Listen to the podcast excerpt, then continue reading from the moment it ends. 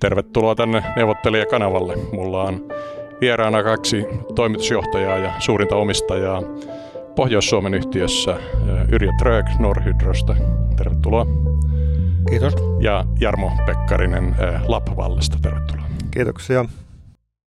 Tämä on hienoa, tämä äänitetään. Oltiin Yrjön kanssa tuolla Nasdaqin eli pörssin 365 päivää pörssin koulutuksessa ja käytiin läpi tämä yhtiöni Translink Corporate Financein avustamana toteutettu Norhydron listautumisanti viime joulukuun ensimmäinen päivä. Ja Lapval tuli vähän myöhemmin pörssiin, koska se oli se eksakti päivä. Me listauduttiin tuossa huhtikuun alkupuolella ja kaupankäynti osakkeella lähti käyntiin 8. päivä neljättä. Eli teitä on niin yhteensä noin puoli vuotta pörssitaivalta, että aika, aika alkumetreillä ollaan vielä. Voisi lähteä pienellä yritysesittelyllä, että Yrjö, mitä tämä Norhydro tekee Rovaniemellä? Norhydro on älykkään, energiatehokkaan liikkeenhallinnan ja nimenomaan tämmöisen lineaarisen liikkeenhallinnan niin osaaja. Maailmanlaajuisesti työkoneisiin tehdään, tehdään tuotteita, hydraulikomponentteja ja myös sähköisiä, sähkömekaanisia tuotteita. Ja mikä se tulevaisuuden lupaus oli teille hydraulisylintereiden lisäksi? Tämä Nordikin bisnesmalli. Niin Nordiki on jo, eli Nordikihan on, on nimenomaan tämmöinen niin energiatehokas ja älykäs liikkeenhallintaratkaisu työkoneisiin, jolla pystytään merkittävästi vähentämään työkoneiden polttoainekuluja, emissioita, eli päästöjä, mutta sillä pystytään myös mahdollistamaan koneissa sähkökäytöt tai jatkossa jopa niin vetykäytöt.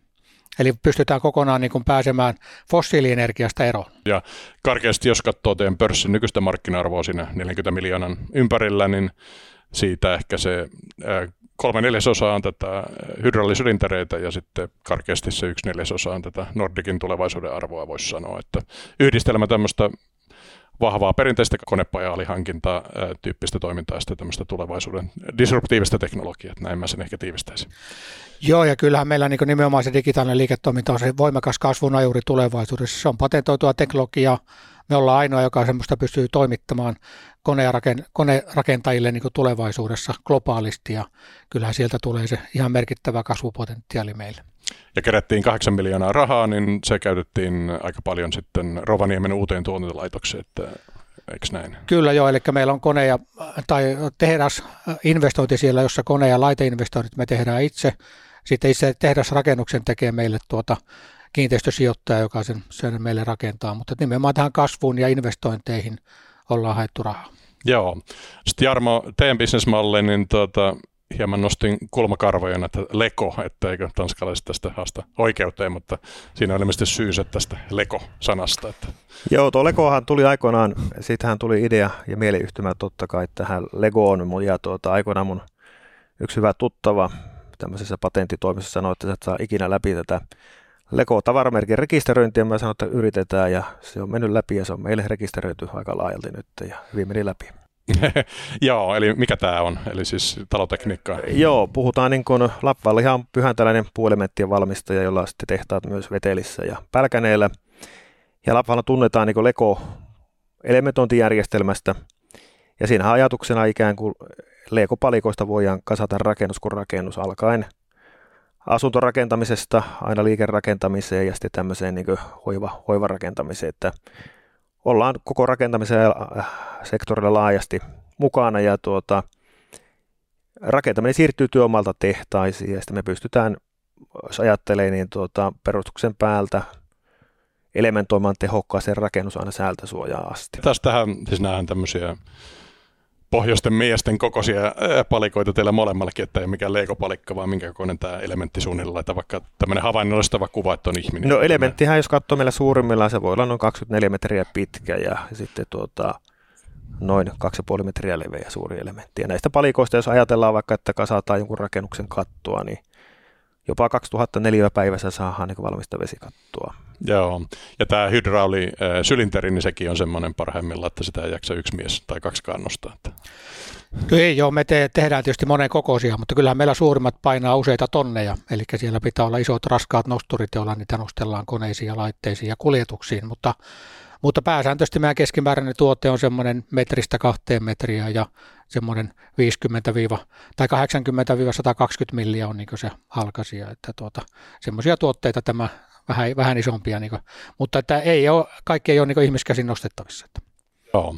No sitten voisi tätä Norhydronanti hän meni hyvin, eli siis vaikka tässä pörssi on niin mennyt alavireisesti sitä joulukuusta saakka, niin tuota, tämä 3,15 listautumisannin kurssin päällä ollaan menty suurimman osajan yli neljässä eurossa, niin tuota, ää, mites Lappavalle teillekin siis tuli positiivinen kurssinousu, että molemmilla yhtiöillä tuli, tuli merkittävää ylikysyntää, niin tuota, miltä se on toi pörssin alku taival näyttänyt, hän on niin kuin tuulinen pörssi, että se on mollivoittoinen.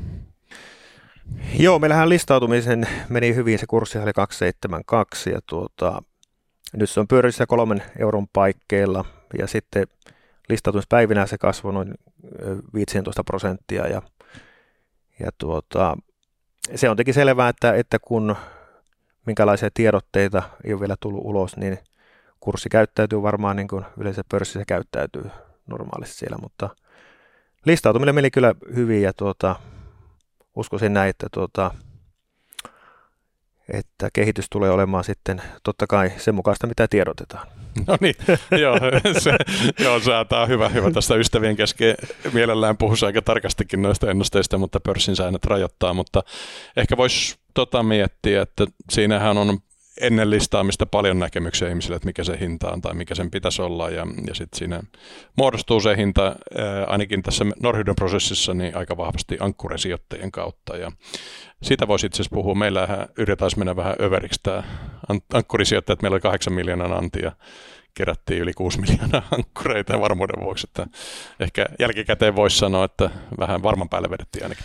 No joo, kyllä. Tietysti me haluttiin niin varmistaa, että Antti menee varmasti läpi ja, ja oltiin tosi yllättyneitä, että meillä oli niin paljon ankkurisijoittajia kiinnostuneita, että se oli kyllä, niin kuin mietittiin sitten, että kaiken kaikkiaan 56 miljoonaa tuli merkintöjä sitten 8 miljoonaa Antiin, niin moninkertaisesti merkittiin, niin olisi varmaan voinut olla vähempikin niitä ankkurisijoittajia. Että, että siltä osin se, mutta se varmisti varmaan myös sitten sitä, me saatiin hyviä ankkurisijoittajia varmisti sen osakeannin läpimenoa. Mm.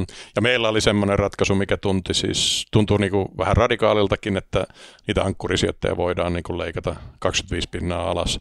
Jos mennään niin kuin Lapvalliin, niin teillä oli itse asiassa, tota, mikä tuntui toimivan, että pystyy ankkurisijoittajia, joita teillä oli vähemmän, mutta niitä pystyy leikkaamaan sitten 50 prosenttia. Eikö teillä ollut tämmöinen ratkaisu siinä? Joo, joo, ja me myös leikattiin, leikattiin ja meillä oli 3,5 plus puolitoista miljoonaa euroa se annen koko. Ja niin teillä oli tämmöinen lisämyyntioptio. Niin, se oli lisämyyntioptio siinä ja ensin ajateltiin näin, että kun on tämä geopoliittinen tilanne tämmöinen haastava, että mennään, mennään minimi, minimisellä 10 prosentin free floatilla, mutta tuli 8,8 kertainen ylimerkintä ja todettiin, että saattaa tulla aikamoinen huuto, jos ei anneta näitä lisäosakkeita. Ja sitten nimenomaan ajateltiin näin, että annetaan sitten vielä – tuonne yleisöantiin, koska yleisöannissa varsinkin katsoo viime vuottakin, niin ne jäi aika lailla luolemaan näppejä ja haluttiin sitten kohdistettiin sinne niin paljon kuin mahdollista sitten näitä osakkeita. Joo, meillä oli ihan sama, että tota, tuli 12 000 osakkeenomistajan Norhydössä ja teilläkin tuli 5000, että nämä on siis todella isoja määriä, että usein jossakin annessa puhutaan vaan niin kuin, että se 300 minimi rään yli vähän mennään, että tämä on niin kuin, kansan osakkeita otti kyllä molemmat, että hyvä, hyvä asia sekin mun mielestä. Joo, kyllä mä uskon, että meillä oli myös varmaan se, että ollaan lappilainen ja tälläkin hetkellä ainoa lappilainen pörssiyritys, niin Lapissa oli myös hyvin paljon kiinnostusta yhtiötä kohtaan ja me otettiin tietysti positiivisesti se vastaan. Joo, onko toi Lappivalla sun mielestä hieman väärää markkinointia, kun vihjaa kuitenkin Lappiin? Että... oli, vai, vai, mistä tämä nimi tuli muuten siis, että onko teillä Lappi-viittausta? Siihen? No ei ole, itse asiassa, itse asiassa tämä nimi, kun siitä kysytty, jos lyhyesti käy läpi, niin meillä mm. oli työn nimenä Laptek. Ja sitten kun se ei mennyt kaupparekisterissä läpi, oli liian lähellä oleva yritys, niin sitten meillä on tämmöinen ideariihi, jossa tuota, silloin se perustajat, perustajat tuota, jokainen saa kirjoittaa ideoita paperille, ja sitten oli käytössä, että saa Pareto-efekti 1, 3 ja 9, ja sieltä valikoitu lapuoli sitten. Ja Joo. tietenkin siinä se seinä vahvasti, ja Lapu voi viitata siihen, että velipojallahan oli silloin yritys rakennusliike Lapti Oy, ja sieltä syntyy nimi ja se hyvin istuu kyllä suuhun. Se melkein kuulostaa siltä lappilaiselta. Ehkä yksi P puuttuu, mutta joo, ei se nimi miestä pahennetta. Tuossa voisi nostaa yhden semmoisen asian esille, mitä välttämättä kovinkaan moni ei tiedä, niin tuota, Pyhäntähän on, on tuota Pohjois-Suomen tuota, kaunia, niin siellä on Pohjois-Suomen pienin veroäyri. Ja se taitaa olla yksi Suomen teollistuneimpia paikkakuntia väkilukuun suhteutettuna, ja siellä myöskin Pohjois-Suomessa on viisi pörssiyhtiötä, joista kolme, kolme asuu Pyhänällä. Samanjärven rannalla. Joo, se on kyllä pyhäntä. On hieno, hieno tarina ja siellä on hienoja yrittäjätarinoita, että mun mielestä tosi, todella hienoa työtä olette tehneet siellä. Että. Mm. Yrjö, mietitkö tota, siis se oli aika hyvä imako siitä Rovaniemestä, sitä kyllä tuli paljon positiivista ja saatiin tota joulupukkiteema ja soitettiin kelloja tuolla joulupukin pajassa siellä Rovaniemellä, niin harkitsitko kuitenkin, että tämä antiraahat olisi laitettu vaikka tehtaaseen, joka ei olekaan Rovaniemellä, että olisiko se ollut mahdollista? No tietysti päätöshän oli jo tehty siinä vaiheessa, mihinkä se tulee, että, mutta kyllä me mietittiin eri vaihtoehtoja ja mietittiin, että onko Rovaniemi meidän paikka niin jatkossa ja katsottiin myös muita, muita paikakuntia myös niin Suomessa ja ja tota, mutta kaikki sitten oikeastaan osatekijät, kun löytyy semmoinen hyvä ratkaisu tuohon Rovaniemelle, niin meillä on kuitenkin juuret on Rovaniemellä ja meillä on työntekijät siellä, meillä on osaaminen siellä. Sen siirtäminen ja korvaaminen jossakin muualla, niin se olisi maksanut aika paljon sitten myös euroja. Eli kyllä siinä ihan tämmöistä kustannushyötyanalyysiä myös niin tehtiin ja todettiin, että halutaan myös tässä kunnioittaa meidän yhtiön juuria ja pysyä lappilaisena yrityksenä myös jatkossa. Joo, ja eikö tässä konepaja teollisuudessa aika yleistä, että teillä esimerkiksi vaikka nyt Volvo ja Ponsse merkittäviä asiakkaita, niin tota, eikö ne molemmat ole, noudata vähän tämmöistä pienemmän paikkakunnan filosofiaa? Että... Kyllä, kyllä monet on, että jokainen tietysti Suomessa tuntee Ponsse, että se on vieremällä ja on, on silleen, ei ole missään pääkaupungin kupeessa kiinni. Samoin Volvolla on hyvin paljon tehtaat tämmöisillä pienemmillä paikkakunnilla sitten, eli ollaan niin merkittävä työllistäjä siellä ja niin saadaan sen kautta myös sitä työnantajabrändiä kehitettyä alueella. Koska kyllähän meillä entistä tärkeämpää on jatkossa, että me saadaan niitä oikeita ja hyviä osaajia meidän yhtiön tekemään, koska toteuttamaan tätä strategiaa, mitä ollaan tekemässä. Mitäs tuossa paikkakuntafilosofia taas Lapvaalissa kiinnitti huomiota, että, että ostanut myös paikkakuntia, että teette ihan puhtaasti yhden, yhden lokaation paikkaa, että eikö teillä ole yrityskaupalla tullut muutakin Suomeen tutuksi?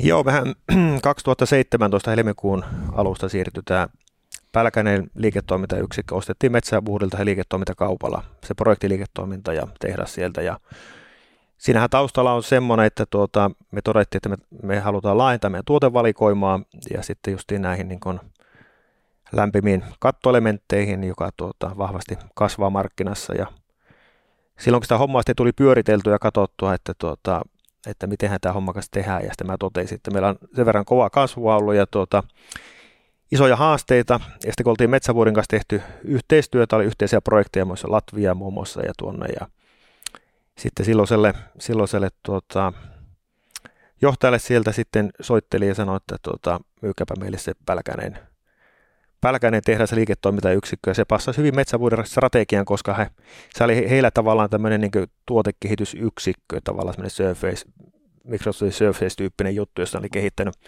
tuotetta hyvin pitkälle ja halusivat keskittyä sitten strategiassa enemmän tänne, tänne tuota, tuotevalmistuspuolelle vaan. Ja siitä päästiin kauppoihin ja se oli meille erittäin onnistunut kauppa se ja tuota, sitten toinen liiketoimintakauppa siitä viisi vuotta, eli tämä Termaterin yksikkö Vetelistä, Sehän muuten oli, oli toiseksi suurin elementtitehdas Suomessa volumiltaan ja siitä päästiin kauppoihin ja tätä myötä sitten, sitten tuota, tämä kauppa toteutettiin ja otettu haltuun. Ja meillähän nyt on noin 70 prosentin markkinaosuus näissä lämpimissä kattoelementeissä liiketoimintakaupan jälkeen. Ja sitähän saadaan merkittävät synergiaedut hyvin sekä hinnoittelun puolella että hankinnan puolella, että kaikissa ketjuvaiheissa. Joo, oliko tämä elementtimodulaari Leko-filosofia siellä jo olemassa vai pitääkö se nyt rakentaa? No siinähän on, on olemassa tiettyjä asioita ja sitten mikä siinä erityisesti kiinnosti vielä, niin me saatiin lainattua meidän tuotevalikoima, eli siinä on tämmöinen polyesteripintainen, polyesteri teräsohutlevypintainen kattoelementti, jota meidän tuotevalikoimassa ei ollut ja kun me tutkittiin tätä asiaa, niin innostuttiin aika valtavasti siitä ja tämähän mahdollistaa meille, meille niin tuota, tämän tuotevalikoiman laajentamisen myös, myös niin laajemmaltakin sen idean pohjalta, että siinä tulee näiden synergioiden lisäksi myös, myös niin uutta tuotevalikoimaa ja ihan uusia markkina, markkinasegmenttejä sitten. Onko tässä siis, teillä on tullut jotenkin se asennusvaihekin, että te pistätte sen niin kuin seinät ja katon ja sääsuojat jotenkin pystyyn osana sitä palettia. Joo, mehän ollaan, mehän ollaan ainoa alan toimija, joka pystyy tarjoamaan tämmöisen, tämmöisen niin tuotevalikoiman tämmöisen, tämmöisen laajuuden, että meiltä löytyy seinät ja katot ja, ja sitten entistä enemmän rakennusliikkeet haluavat ostaa ulkoa sen perustuksen päältä olevan palvelun, eli että meiltä tulee niin seinät ja katot ja se on niin säältä suojassa ja kukaan muu toimija ei tämmöistä, tämmöistä pysty tarjoamaan sitten meidän lisäksi ja aika massiivisia, että tämä uusi lentokenttärakennuskin, niin siinä on kaarevaa pintaa ja muuta tämmöistä, että ei tarvi olla ihan niin kuin viivottimella vedetty kaikki pinnat. Ei, se on yksi hyvä referenssi. Meillä se T2, tosiaan siinä se vesikatto katto rakennettiin siihen ja sitten ollaan myös Suomen lentokentillä tehty Helsinki-Vantaalle useampiakin kohteita. Ollaan tehty Oulu, Oulu, Oulusalon lentokentällä Rovaniemeen ja myös tuolla sitten Kittilässä. Ja, ja sitten, tuota, sitten jos katsoo meidän muita referenssejä, niin meillähän on Wärtsilälle aika iso kohde tehty, vajaa 40 000 neliöä ja muita. Että silloin kun mennään oikein tämmöisiin vaativiin kohteisiin, niin kuin lentokentät ja vastaavat, niin meidän kilpailijahan on vaihtoehtoinen tapa rakentaa. Ei sillä ketään toista elementin toimittajaa ole, ole niin vastassa koskaan. Joo. Yrityskaupat on myös kuulunut ja yksi tavallaan siinä ihan listautumisen kynnyksellä tuli tämä motiomaksi ja se tavallaan vaan vedettiin siihen pakkaan ja aika hyvin tuli, että tota, se ei sinänsä ole kovin iso, mutta onko sun mielestä yrityskaupat mahdollisia ja miten ne on tavallaan toiminut? No joo, kyllä. No, no Motimaksihan oli hyvä. Me ostettiin teknologiaa siinä. Meillä olisi ollut myös mahdollisuus itse sitä kehittää. Se oli meillä omassa niin teknologia roadmapissa, että me sille puolelle myös kehitetään tuotteita, mutta tässä me valmistettiin tai ostettiin valmis yhtiö ja päästiin nopeammin niin markkinoille sen teknologian kanssa, koska Motimaksi oli kehittänyt sitä startuppina ja oli tiettyjä patenttejakin pystynyt kehittämään siihen. Että se on ollut hyvä lisä meille nimenomaan myös tänne niin sähkö, lineaarisiin liikkeisiin. Mutta kyllähän meillä niin yrityskaupat on, on itsellä myös niin strategiassa tulevaisuudessa, mutta että ne pitää olla sellaisia yrityskauppoja, jotka istuu meidän strategiaa, jotka sitä meidän strategiaa, mitä me ollaan toteuttamassa, me halutaan olla älykkään energiatehokkaiden ratkaisujen toimia tulevaisuudessa myös kone- ja laiterakennuksessa, niin niiden pitää palvella sitä strategiaa, että pelkästään, jos mä näyttäisin jotakin niin tuotantokapasiteettia tai sylinterikapasiteettia tai muuta ostamaan, niin se ei kuulu meidän strategiaan, vaan nimenomaan tämmöisiä älykkäämpiä ratkaisuja sitten me haetaan. Ja sitten teillähän on aika laajoja asiakassegmenttejä, että eikö voi sanoa, että neljä tässä hydraulisylinteripuolella ja sitten viidentenä tämä Nordic, niin millä tavalla ne eroavat tai miten laaja se kirjo on? No joo, eli no meillä toimialoja on tietysti metsäkonepuoli, meillä on, meillä on maarakennuspuoli, johon kuuluu siis kaivokset myös, ja sitten meillä on, on tuota, tuota materiaalin käsittely, eli erilaiset materiaalin käsittelypuolet, ne on niin kolme, ne on aika tasavahvaa, eli niiden kaikkien osuus tällä hetkellä on noin, noin ehkä noin 30 prosenttia meidän liikevaihdosta. Sitten 10 prosenttia on muuta ja, ja sinne kuuluu meriteollisuus, on yhtenä merkittävimpänä osana sitten siellä. Mutta sitten kun me puhutaan niin Nordikista, niin Nordiki palvelee näitä kaikkia. Se, se sopii sekä metsäteollisuuteen, se sopii materiaalin käsittelypuoleen, maarakennuspuoleen, kaivospuolelle. Eli se on nimenomaan täydentävä tuote sinne ja myös samoin nämä sähkömekaaniset tuotteet on täydentävä. Eli se tarkoittaa sitä, että me pystymme siellä saavuttamaan näissä segmenteissä vielä paljon isompaa markkinaosuutta ja tulemaan kokonaan uusilla tuotteilla niin korvaamaan sitten meidän kilpailijoiden tuotteita. Mä kuuntelin sen meidän yleisöesityksen tuota, uudestaan, niin siellä tuli todella paljon kysymyksiä ja Laffalellekin tuli kysymyksiä ja osa oli aika hyviä. Yksi oli, jäi mieleen, että joku kysyi, että eikö ole olemassa jo niin kuin sähköllä toimivia tuota, tavallaan ää, hydrauli- ja liikeratkaisuja, ja sä vastasit siihen aika hyvin, että siinä oli joku sanonut, että on niin olemassa siis tota, painetta luovia niin kuin sähkömoottorikoneita, mutta sitten se on eri asia kuin tämän hydraulipaineen luominen, eli, eli eikö nämä kaksi ihan eri asiaa? No joo, siis, eli, siis nythän täytyy muistaa, että siis hydraulikan etuhan on se, että siinä saadaan hyvin niin kuin pienellä, siinä on tämmöinen teho, intensiteetti on to, todella niin kuin kova, eli saadaan pienellä määrällä, pienellä moottoreilla ja muuta tuotettua merkittäviä voimia, joka ei niin kuin sähköpuolella ei onnistu eikä toteudu. Ja, ja tuota, sen takia sitten monessa paikassa on kuitenkin, kun tulee sähkökone, niin siellä on se nimenomaan se dieselimoottori, eli se fossiilinen polttoainelähde. Se on korvattu akuilla, sähkömoottoreilla, ja tulevaisuudessa ehkä sinne tulee tosiaan näitä vetyratkaisuja tulevaisuudessa, niin, niin tuota, mutta siellä on edelleenkin hydrauliikkaa siellä työhydrauliikan puolella, koska siellä tarvitaan isoja tehoja, niin, niin siellä se hydrauliikka on ainoa ratkaisu. Sähkömekaaniset ratkaisut me ainakin itse nähdään tällä hetkellä teollisuuden sovelluksissa ja semmoisissa sovelluksissa, joissa on niin vähän pienempiä määriä, pienempiä voimia, niin sinne se soveltuu niin hyvin. Mm. Sitten, että tuota, se kyllä niin lisää meidän niin tuotetarjontaa tältä osin. Joo, että siis siinä tavallaan joku sitä näki vähän niin kuin Tesla-kulmaakin, että siirretään se polttomoottori niin kuin sähkömoottoriksi, mutta sitten kun teillä on se hydrauli liike ja sen paineen tuottaminen, niin sen paineen tuottamisen voi tuottaa sähkömoottorilla, mutta itse se niin kuin väätävä vipu, niin sitä on vaikea korvata ihan sähkömoottorilla. No ei siis siinä on, hydraulikalla on merkittävät edut, edut verrattuna siihen kyllä, juuri näin. Joo, mutta tässä siis on mahdollisuus, että tämä, jos sähköistäminen etenee sekä siinä kuljettamisessa niissä koneissa, että sitten sen hydrauliikan tuottamisessa, niin tämä Nordikin niin rat, saattaa olla tosi merkittävä niin järjestelmä sillä puolella. No kyllä me, joo, tietysti me tiedetään ja tota, tälläkin hetkellä projekteja, mitä meillä on olemassa, niin siellä on asiakkailla on joko sähkömoottorit tai akut tai siellä on dieselmoottoreita, joita he pystyvät pienentämään muuta kaikkea. Että tietysti kaikki ei ole nyt julkisuudessa eikä me voida niistä kertoa, mutta siellä on tosiaan monta projekteja tältä osin niin menossa ja nähdään että tälle tuotteelle on niin merkittävää kysyntää tällä hetkellä. Mutta ne on pitkiä suunnittelusyklejä, niissä su- muutetaan koko kone ja saattaa mennä. Mon- monta vuotta ennen kuin ne tulee sieltä putkesta läpi. Juuri, juuri näin, eli siis tämä muuttaa, tämä meidän tuote muuttaa sen koko hydraulikko, se on niin radikaali innovaatio, niin radikaali tuote, se muuttaa sen koneen niin sen arkkitehtuurin siellä kokonaisuudessaan, jolloin se onnistuu vain uuden koneen kautta ja testausten kautta. Ja sen takia riippuu vähän koneen valmistajasta, että se on kahdesta viiteen vuotta on semmoinen hyvin yleinen aika, että se vaatii ne testausjaksot ja muut, että päästään sitten markkinoille. Lapvalilla teillä on tietysti toi niin innovatiivinen modulaarinen tuote ja sen asentaminen ja kulusäästöt ja tehokkuus rakentamisessa, mutta sitten oli yksi kysymys, oli, oli tässä, oli, oli tämä teidän Ruotsin retki, niin se oli musta mielenkiintoinen, vastasit mun mielestä aika hyvin, hyvin siihen, että tota, jotain otettiin turpiin, mutta aika paljon opittiin myös. Niin kerro tämä kansainvälisten sen kulmaa ja mikä niin sun näkemys nykyään, että Suomi versus ulkomaat?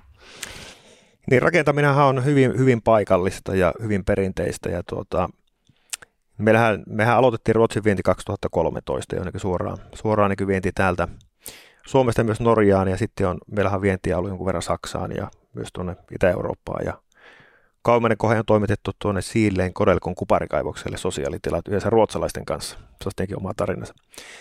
Mutta sittenhän meillä niin Ruotsissa tosiaan oli ajatus semmoinen, että tuota, laitetaan isompaa vaihdetta päälle ja tuota, palkattiin sinne ruotsalainen toimitusjohtaja, joka hommasi sinne organisaatio ja, ja tuota, ö, ajatuksena oli sitten tosiaan se, että he hoitaa kaiken muun homman paitsi sen tuotteiden niin kuin valmistuksen joka olisi myöhemmin myös siirtynyt sinne Ruotsiin. Ja meillä oli jo paikka katsottuna, että mihin me tehdas sinne voitaisiin rakentaa. Ja tuota, öö, jälkeenpäin katsottuna, mitä sitä opittiin, niin, tuota, niin eihän meillä ollut riittävästi niin valmiuksia lähteä vientiin siellä. Sitten se henkilöiden valinnat siellä petti ja myös kontrolli petti. Ja tuota, ne möi, niin kuin, möi niin aika isoja hankkeita sinne ja sitten hoiti ne vielä sitten huonosti. Ja, tuota, ja tuota, sieltä tuli jotenkin valtavia ongelmia sen suhteen sitten, mutta sitten kun me saneerattiin se toiminta siellä sillä, että meillä koko Ruotsin organisaatio ja pois ja sitten toimitettiin kohteita suoraan niin Suomesta sillä tavalla, että oli pelkkä tavaran toimitus ja sitten asennusneuvonta, niin ne meni äärettömän hyvin kyllä sitten ja Voisi sanoa, että me, me tiedetään, että miten Ruotsin Norjan markkinoilla pitää toimia. Ei ole helppo markkina ja, tuota, ja kannattaa kyllä todella tiukasti konseptoida sinne, että mitä sinne sitten vie ja millä tavalla toimii, mutta tuota, Suomen markkina on tällä hetkellä vielä sen verran iso ja kasvava, että tuota, ei ole ainakaan nyt tässä vaiheessa ajatuksia sinne lähteä, mutta toki sitten jos kävisi vaikka sillä tavalla, että Suomen markkinat voimakkaasti sukeltaisi, niin, niin meillä on mahdollista lähteä sitten vientiin, vientiin sillä tavalla, että me tiedetään, että miten siellä pitää toimia. Totta kai siinäkin haasteena, tämä on viime kädessä ihmisistä kiinni on aina se, että löydetään oikeanlaiset resurssit tekemään sitä työtä siitä, mutta konsepti on kunnossa siltä osin. Tässä on, joo, oikeastaan tähän voisi silleen niin itsekin sanoa, että on myös niin oppinut jostakin, että tuota, kulttuuri syö strategian aamupalaksi.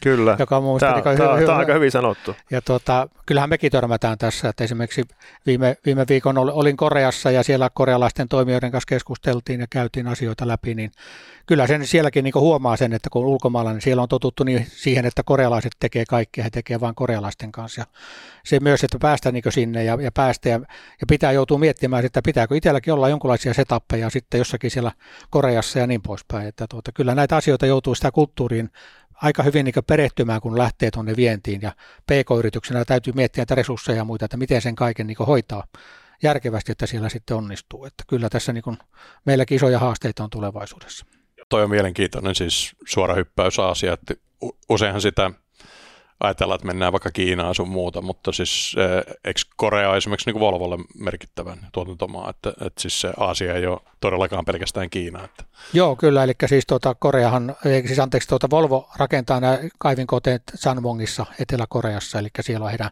päätehtaansa ja sinnehän meilläkin toimitukset menee ja tuota, siellä tuota, tehdään yhteistyötä, mutta että Aasia on ja nimenomaan Korea ja Japani, niin yli 50 prosenttia maanrakennuskoneista valmistetaan siellä.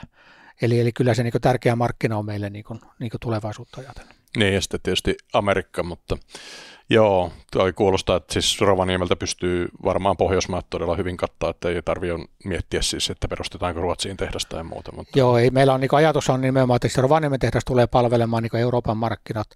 Tulevaisuudessa jollakin tavalla joutuu Aasian miettimään. Onhan meillä olemassa erilaisia ajatuksia siitä, mutta katsotaan, tulevaisuus näyttää sitten, että mihinkä me päädytään mm. sitten, mutta tuota, erilaisia vaihtoehtoja ollaan mietitty koko aika. Niin, niin tuossa jos miettii elektroniikkateollisuutta aikoinaan Suomessa, joka oli hyvin vahvaa, niin, niin kyllähän se Suomen vientiteollisuus silloin kasvoi Nokia reittä pitkin. Ja, ja kyllähän meilläkin se ajatus on sitten, että, että niin näiden suomalaisten tai Suomessa toimivien asiakkuuksien kautta niin olisi, olisi helpoin, helpoin ja turvallisin tie mennä sinne vientiin, koska tuota, se on kuitenkin sitten merkittävästi helpompi tapa kuin lähteä suoraan sitä hakemaan niitä asiakkuuksia sieltä, sieltä niin vieraista maista. Ja tuossakin vaikka niin Ruotsia miettii naapurimaana ja jollakin tavalla ajatellaan, että ollaan niin lähellä, lähellä tuota, jopa veljeskansaa, niin kyllä se kulttuuri on se, on se totaalisesti erilainen, se ajattelutapa. Ja sitten mikä vielä sitten ehkä leimaa rakennus puolen markkinoita hyvin vahvasti, niin se on erittäin pirstaloitunut ja sitten siellä se toimijoita on hyvin paljon erilaisia. Ja sitten sitten voisi sanoa näin, että siellä on myös, myös tämmöisiä epärehellisiä toimijoita kaikista eniten, mitä millään muulla alalla, mihin minä itse on törmännyt. Tuossa muuten, kun tuli Ponssistakin puhetta, niin kun valmistuin, niin 95 mä aloitin Ponssilla itse työt, että hyvin tuttu firma oli siellä 2000-luvun alkupuolen, kunnes meni elektroniikateollisuuteen, että Joo, se on muuten todella sympaattinen kirja se Einari, että suosittelen kaikille. Että. Joo, sen mä tuli, tuli, tuli kuunneltua ja hyvin, hyvin tunnisti. Einari oli kyllä hieno mies talossa. Joo, tuota, vähän ralli se, oli, se oli isäntä, isäntä talossa kanssa. Joo, että ralli oli... lähti vähän ravit lapasesta. Ja siinä on, no joo, se lähti sitten siellä vähän. Kyllä. Minun mielestä joo, joo erittäin hyvä kirja, itsekin sen kuuntelin. Se oli vielä kuunneltuna hyvä, kun siinä oli vähän tätä Savolasta niin. morretta ja muuta. Mutta tuota, mutta se mun mielestä kertoo sen, mikä, mikä itselläkin, että siinä on hyvin yhdistetty kuitenkin, siinä on se yrittäjyys, mutta siinä on kuitenkin tämä pörssi. Ja sehän on ollut meilläkin kantava teema, että edelleenkin itsellä on halu olla myös jatkossa iso merkittävä omistaja Norhydrossa ja tuoda niin tämä yrittäjyys mukaan kuitenkin tähän, mutta tuoda tämä pörssimaailma ja pörssin ja sijoittajien mahdollisuus siihen, että yhdessä voidaan menestyä ja mennä eteenpäin. Että todella, todella hyvä niin kuin esimerkki meille monelle, että miten se voi toteutua. Joo, ja siinähän itse asiassa nyt, nyt olet tuota, hyvin nokiamaisesti sekä tuota pääomistaja tuota, hallituksen puheenjohtaja toimitusjohtaja, mutta tämä ilmeisesti on väliaikainen tila. Että...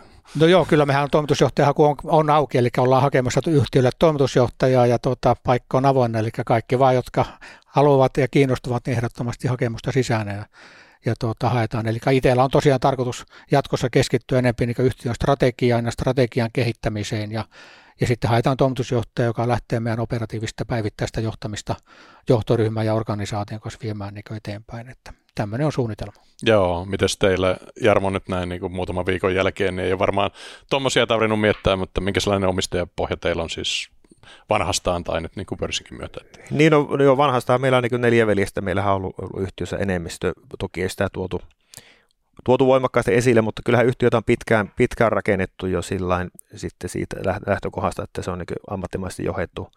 Meillä on erinomainen ulkopuolinen hallitus ja tuota, myöskin sitten, sitten tämä johtaminen, jos miettii sitä, että kyllä mä itse koen, että, että mä oon niin kuin pörssiyhtiön toimitusjohtaja, jonka, jonka tehtävänä on totta kai johtaa yhtiötä mahdollisimman ammattitaitoisesti. Ja totta kai siinä se yrittäjyys, että se on taustalla että, niin kuin yrittäjämäisesti, mutta kyllähän se lähtee sieltä, että meillä on yli 5000 omistajaa, yhtiökokous valitsee hallituksen, hallitustoimitusjohtaja ja toimitusjohtaja sitten rakentaa johtoryhmän siihen. Ja jos miettii ihan tätä palkitsemisvaliokuntia ja muita, niin palkitsemisvaliokuntahan päättää koko johtoryhmän palkitsemisesta ja näistä, että kyllähän meillä niin kuin ihan keskeinen tavoite, että strategian jakso, joka ulottuu vuoden 2026 me on ilmoitettu, että tavoitellaan 70 miljoonaa liikevaihtoa ja 12-15 prosenttia sitten tätä, tätä liikevoittomarginaalia ilman liikearvopoistoja, niin johtoryhmähän pitää pystyä tämä, tämä yhdessä toimitusjohtajan kanssa sitten tämä, tämä jalkauttamaan. Markkinoista se ei jää kiinni ja meillä on myös erinomainen johtoryhmä, että tulevaisuus näyttää, että miten siinä onnistutaan. Joo, tuosta voisi maistella, että nyt kun te tavallaan pistätte tälle kaudelle sen Suomen kasvun, niin sieltä nyt sitten toinen, mikä oli mielenkiintoinen, että selvästikin kokeilette ja pystytte vetäytymään näistä, niin teillä oli jonkinlainen, niin kuin, jos teillä on nyt seinät ja katto hanskassa, niin kokeilitte mennä sinne talon sisään näissä modulaarisissa ratkaisuissa, mutta se ei tainnut, maailma ei ollut valmis siihen vielä.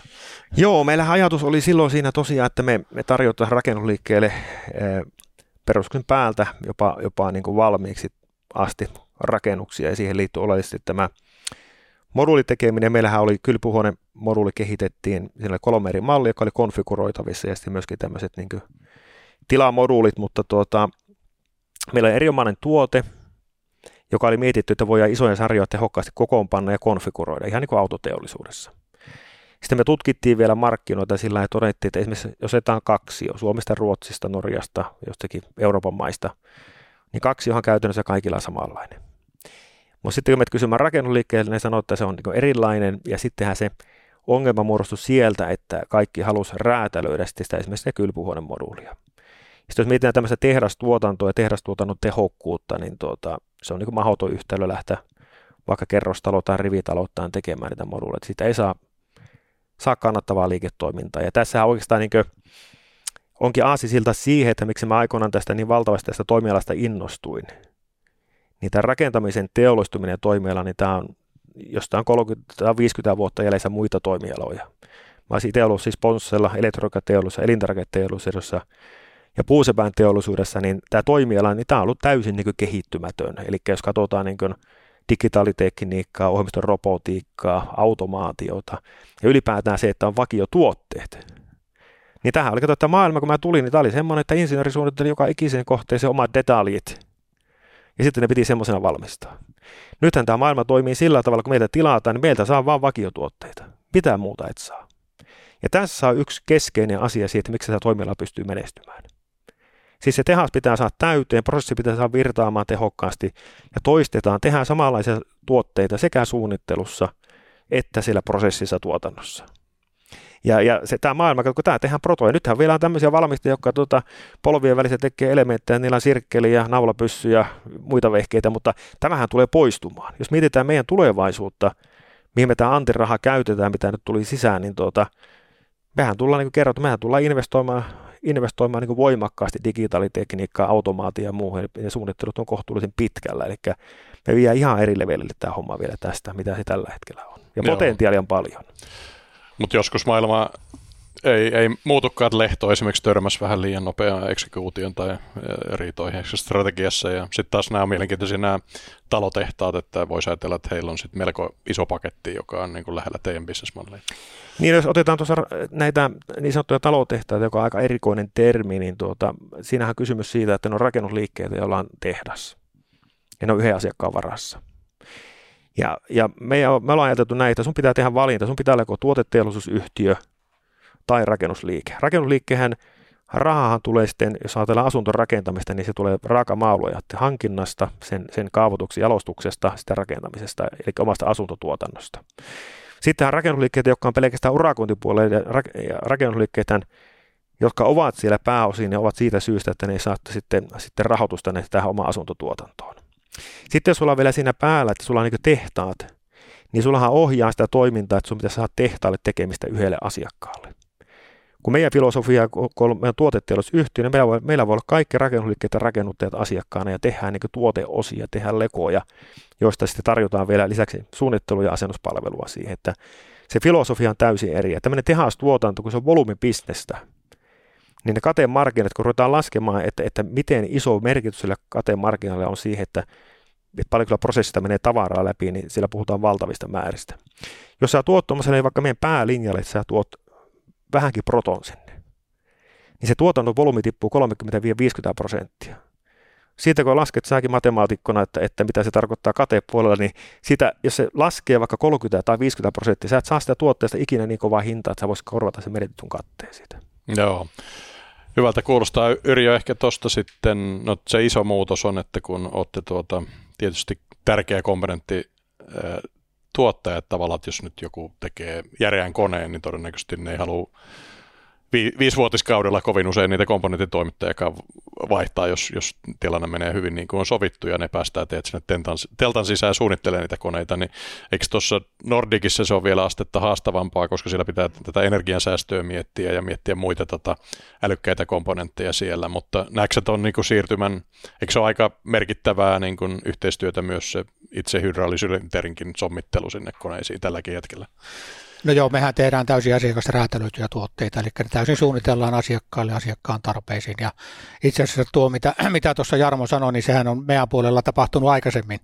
Eli aikaisemminhan konerakentajat teki itse sylintereitä muun muassa, ja, mutta ne ovat sitten niin ulkoistaneet. Edelleenkin jotkut valmistajat tekevät sitä itse, mutta nekin nyt miettii sitä ulkoistamista. Eli on tapahtunut, se on, on todettu, että on järkevämpi ostaa se yhtiöltä, joka keskittyy ja keskittää sen oman osaamisensa siihen ja saadaan niin kustannusetua koko verkostolle rakennettua. Mutta tosiaan meidän, meidän tavoitehan on nimenomaan tästä nyt vielä se, että me tuomme siihen sitä, sitä älyä. Eli, eli yleensäkin meidän asiakkuudet, mihinkä me keskitytään, niin on asiakkaita, joissa on niin kovemmat vaatimukset. Eli me emme halua mihinkään semmoiseen niin pulkkituotteeseen mennä, vaan haluamme nimenomaan mennä semmoisiin kone- ja laitevalmistajiin, jotka haluavat kehittää älykkäitä, energiatehokkaita koneita, joille on tärkeää myös nämä ympäristöarvot ja myös se, että, että tuota koneet toimii ja tuota, niillä saadaan niin tuottavuutta parannettua, koska se tuottavuuden parantaminenkin on sille urakoitsijalle tärkeää, että sen, sen viivan oleva rahamäärä myös niin kehittyy oikeaan suuntaan, eli me joudutaan kokonaisvaltaisesti sitä niin katsomaan. Ja tosiaan meillä tulee niin tämä koko älykkyys ja se on selvää, että nyt kun me ollaan aikaisemmin ikään kuin suunniteltu ja tehty vähän sitä yhtä komponenttia, niin nyt meillä tulee siihen ohjelmistoäly, meillä tulee siihen venttiilistöt mukaan, meillä tulee siihen painevarajat mukaan, eli akut, joilla me pystytään niin kuin ottamaan energiaa talteen ja palauttamaan järjestelmää, niin me olemme kokonaisen järjestelmän toimittaja. Eli me toimitamme tämmöisen älykkään, energiatehokkaan järjestelmän meidän asiakkaille, jolloin tietysti myös se lisäarvo, mitä me asiakkaille toimitetaan, on ihan eri luokkaa kuin se on tänä päivänä. Että jos nyt tänä päivänä joku sylinteri maksaisi vaikka pari-kolme tonnia johonkin koneeseen, kun me toimitetaan jatkossa se järjestelmä, niin se, se on viisin viiva kymmenenkertainen sitten se hinta, mikä me saadaan siitä. Joo, sitten mulle tulee vieraaksi yksi merkittävä Lean Kampan tuota, Justin Time asiantuntija, niin tuossa kun uusi tehdas tulee, mä vierailen sen nykyisessä tehtaassa, niin siellähän on tämmöistä tuota, robottijohdettua sorvainta ja sitten siirrellään maalaamoihin ja muihin, niin tota, minkälaisia innovaatioita tässä uudessa tuotantotilassa pystyy ottaa niin tämän tuotannon suhteen? No meillähän tulee hyvin paljon automaatiota siellä niin lisääntyy tehtaassa ja me on nimenomaan tähän virtaukseen tosi paljon käytetty aikaa suunnitteluun, simuloitu sitä eri tavalla, että miten siellä kaikki tarvii niin järjestelmät. Kyllähän meillä niin liini on mukana ja linjaa niin hyödynnetään meidän tuotannossa ja ja ollaan jo otettu huomioon, että tulevaisuudessa johonkin paikkaan, kun pannaan taas, niin voidaan robotti istuttaa ja se toimii siinä prosessin osana ja niin poispäin, että ollaan niin hyvin pitkälle niin mietitty sitä juttua. Että kyllä meillä on siellä nimenomaan automaatiota, eli työvaiheita tosi paljon pystytty vähentämään, eli niin sanottuja sormenjälkiä siinä tuotteessa niin voidaan niin vähentää, eli se on mukana tässä meillä, meillä uudessa tehtaassa. Tietysti on selvää, että siinä mennään niin asteittain. Meillä on kuitenkin se, meidän tuotteet on, on, on, on semmoisia kuitenkin niin modulaarisia, ja ne on myös semmoisia niin asiakasräätälöityjä, suunniteltuja, ja me, me pyritään asiakkuuksiin, me ei pyritä semmoiseen tuotteeseen, että me tehdään 10 000 yhtä tuotetta, vaan ne, ne, me on tämmöinen Mixed Series-sarja, mihinkä me pyritään. Eli siellä joku metsäkone esimerkiksi, jos me mietitään, niin siellä on yli 30 erilaista sylinteriä ja muuta kaikkea, niin meidän tuotanto täytyy olla tietyllä tavalla myös se joustavuus säilyttää. Tai aina muistetaan se, että kun viedään täysin niin automatisoiduksi se tuotanto, niin se vaatii sitä, että sieltä tulee täysin vakiotavaraa sitten ja tuota, me joudutaan niin rakentamaan, ottamaan huomioon niin tämä oma myös tämä joustavuus siinä tuotannossa, eli siltä osin kun on järkevää, niin tehdään ja automatisoidaan, mutta siltä osin kun ei, niin ei, ei, ei joka paikka ei kannata automatisoida. Joo, sen huomasi tuossa muutama vuosi, vuosi sitten autoin valmetuoto motiivia saamaan tuota CATLlta rahaa, niin tota, siellähän on tuhansia ihmisiä töissä, koska siis vaikka autot on niin hyvin standardoituja, niin silti just nämä vaihdot on niin tärkeää, että siinä pitää tota, ihmisiä käyttää kyllä paljon. Nyt voisi mennä tuohon tota, vielä tähän loppuun näistä niin kuin anteista, anneista vielä, kun ne on tuoreena mielessä. Meillä Yrjön kanssa itse asiassa kysyttiin, että mitä tekisit toisin, niin tota, voitaisiin sitä ensin maistella, että mikä tavalla oli hyvää ja huonoa, että tavallaan minkälaisia vinkkejä tässä voisi antaa, että miten toteutetaan hyvä osakeanti. No tietysti meillä näin jälkeen, kun katsoo, niin ehkä just nimenomaan sitä ankkurisijoittajien määrä olisi ehkä voinut vähän miettiä, että, että meillä tuli aika paljon siihen ankkurisijoittajia. Siltä osin se yleisöannin määrä jäi sitten vähän pieneksi, kun tuli niin valtava, valtava kiinnostus. Sitä, sitä suuret olisi voinut pohtia ja miettiä. Rahaa välttämättä me emme edelleenkin, jos nyt hakisimme, niin hakisimme saman määrän, että se olisi oikeastaan se kahdeksan miljoonaa, mitä, mitä me tarvittiin, niin se rahasumma me haettiin varmaan siinä ö, dokumentaatio, kaikki se, mikä on lakisääteistä, niin se pitää niin tehdä, mutta jonkun verran siellä tulee myös tehtyä semmoisia dokumentteja, jotka ei välttämättä ole tarpeelliset. Esimerkiksi mun mielestä kun markkinointiesite ei tänä päivänä enää, kun me puhutaan digitaalista maailmassa ja kaikki on digitaalisesti saatavissa, niin se on ehkä semmoista niin vanhaa aikaa, jolloin enempi paperina jaettiin niin esitteitä, että silti tämä ei ehkä niin tarvitsisi tehdä. Mutta muuten myös markkinoinnissahan me mentiin aika pitkälle siihen, että me mentiin digitaaliseen, että ei lähdetty ostamaan jonkun lehden etusivua paperilehden, kun ei ihmiset enää paperilehtiä lue, vaan pyrittiin nimenomaan digitaalisuutta myös siinä markkinoinnissa hyödyntämään ja, ja videoita ja muita. Että, että mun mielestä siinä me onnistuttiin hyvin ja varmaan sen takia oli osittain sitten, me saatiin niin, niin paljon uusia osakkeenomistajia sitten. Joo, jaan kyllä tuon äh, ankkurisijoittajan ylimyynnin, mutta toisaalta sitten näemme Transnikin puolustukseksi, mikä on niin kauheita, että sä et saa sitä myytyä ja koko anti tuhoutuu, niin mieluummin ylivarauvaisuus, mutta kyllä sinne jäi sitten niin kuin aika vähän miljoonia niille Joo, se on. 12 tuhannelle tuota piensijoittajille, että äh, anteeksi pyyntö siitä pienestä allokaatiosta, mutta kädet oli sidottu. Äh, ehkä nostasin sen ankkurisijoittajan niin kuin myyntiä sitten, se on hirmu tärkeä ja, ja siinä mun mielestä oli teit tosi hyvää työtä niissä ankkurisijoittajatapaamisissa, että siinä on, sitä ei voi tarpeeksi korostaa sen niin kuin johdon niin kuin hyvän esiintymisen tärkeyttä siinä, koska ne on kiireisiä kavereita ja sulla on käytännössä se puolitoista tuntia ratkaisee, että tuleeko sieltä rahaa vai ei. Ja mehän saatiin aivan loistavat niin ankkurisijoittajat mukaan, että tosi kiitollinen ja tyytyväinen siitä, että miten se meni. Että miten tuota Laffalli niin tuota, meni, meni maaliin ja markkina teillä oli vaikeampi siis, että laskevaa markkinaa on vaikeampi tehdä antia. Niin, jos miettii koko tuota projektin niin sitä aktiivista vaihetta, niin reilu puoli vuotta ja totta kai sitä ennen valmisteltiin jo sitten yhtiötä listautumiskuntoon, mutta tuota, isossa kuvassa niin kuin kaikkihan meni hyvin. Mitä muuttasi, en mä osaa tarkkaan sanoa, että muuttaisinko oikeastaan niin isossa kuvassa mitään, että ainoa, ainoa mitä mietittiin tosiaan silloin oli tämä geopoliittinen tilanne, mutta, mutta myös mietittiin sitä, että tuota, jos me lähdetään tätä siirtämään, mihin asti meidän pitää siirtää, ja mikä vaikutukset sillä sitten on siihen yrityksessä olevan porukan fiilikseen. Eli jos sä tämmöisen projektin, johon on tehty intensiivisesti töitä, sä sitä niin kuin siirrät, niin se tavallaan niin kuin vie sen fiiliksen. Eli näkin, näin sen, että vaikka sanotaan, että markkinahinta on markkinahinta ja tuota, hintahan oli totta kai markkinatilanne huomioiden hinnoiteltu ja, tuota, ja tuota, omistajille vähän dilitoitu enemmän sitä omistusta. Ja tuota, mutta mä näen kuitenkin, että, että yhtiön niin strategian toteuttamisen kannalta niin tämä kannatti ehdottomasti tehdä. Ja myöskin merkille pantavaa sitten se, että Lapolin koko henkilökunnasta noin 30 prosenttia on osakkaana yhtiössä ja se on erittäin hieno asia, että isossa kuvassa kaikki meni kyllä hyvin, että totta kai pieniä jotakin viilauksia voisi olla, mutta Tietenkin se rahasumma aina mitä tavoiteltiin. Mä ajattelin, että menisi reilusti alle 500 000, mutta meni sitä nyt vähän enemmän, mutta ei kovinkaan paljon. Niin tuota, ja se, se, se, mitä ylipäätään, niin kun miettii tätä listautumista, niin eihän sen kukaan ole rakentanut kunnon konseptia. Eli se lähdetään vähän niin kuin sitten, totta kai tietynlaisia toimintamalleja ja muita, mutta se, että se olisi tiukasti konseptoitu, se koko toimintamalli, niin tämmöistä palvelun tarjoaja me ainakaan en tiedä, olisi markkinoilla. Joo, näin se on.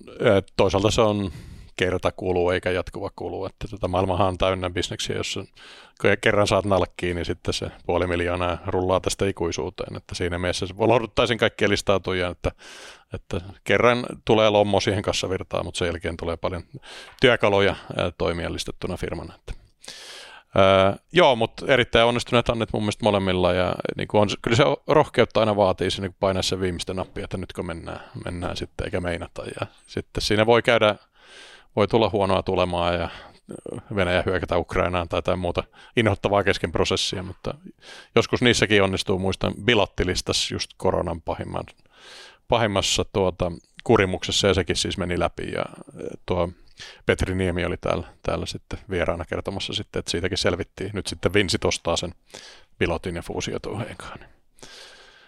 Tämmöisiä. No hy- hyvä juttu, onnittelut vaan listautumisesta ja suosittelen tosiaan neutteli kanavankin katsolijalle, että kannattaa, tota, jos ette ole pörssisijoittaja, niin katselemaan molempia firmoja, että onko, onko mielenkiintoisia sijoituskohteita ja yleensäkin siis mun mielestä Suomelle on kauhean tärkeää saada pääomaa pörssiin myös keskisuuriin yrityksiin ja kasvuyrityksiin, mitä te mun kirjoissa olette. Kiitoksia. Tätä, Kiitos. mulla on ollut tosiaan vieraana Jarmo Pekkarinen ja Yrjö Tröke. Kiitoksia. Kiitos. Kiitos.